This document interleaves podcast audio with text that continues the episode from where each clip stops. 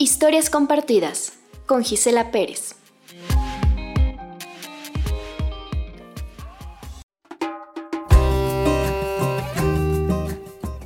Mi único hijo, de Jacqueline Campos, Baja California. Voz, Angélica Bermúdez. Señora, se llevaron a Fanicio. ¿Qué estás diciendo, Ramiro? ¿Cómo que se lo llevaron? Si él solo es un estudiante de secundaria que no se mete con nadie, ¿quién se lo llevó? Tres hombres y una mujer. Ella lo llamó por su nombre y él se acercó. Lo metieron a la fuerza y arrancaron el auto.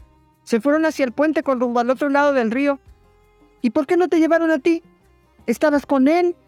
No lo sé. Vamos con la autoridad. Eres testigo. Ustedes son amigos. Ayúdame. Hace 18 meses que se llevaron a mi hijo Janitzio. Ayer lo soñé.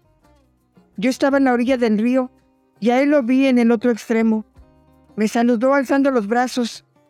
Nadó hacia mí y brazada tras brazada se acercaba a mí pero dejó de nadar y su cuerpo flotó cerca de mis pies. Grité, Janitzio, hijo, vuelve a mí. Entré al río. No me importó el frío y que las piedras dificultaran mi caminar. Estiré mis brazos para tocarlo. Aunque la vida se me fuera, yo tenía que sacarlo. El agua me llegó a la barbilla. Tragué su sabor dulce y frío. Mientras resistía, grité, Janitzio, déjame abrazarte. El río cubrió mi nariz, pero sostuve con mi puño sus cabellos.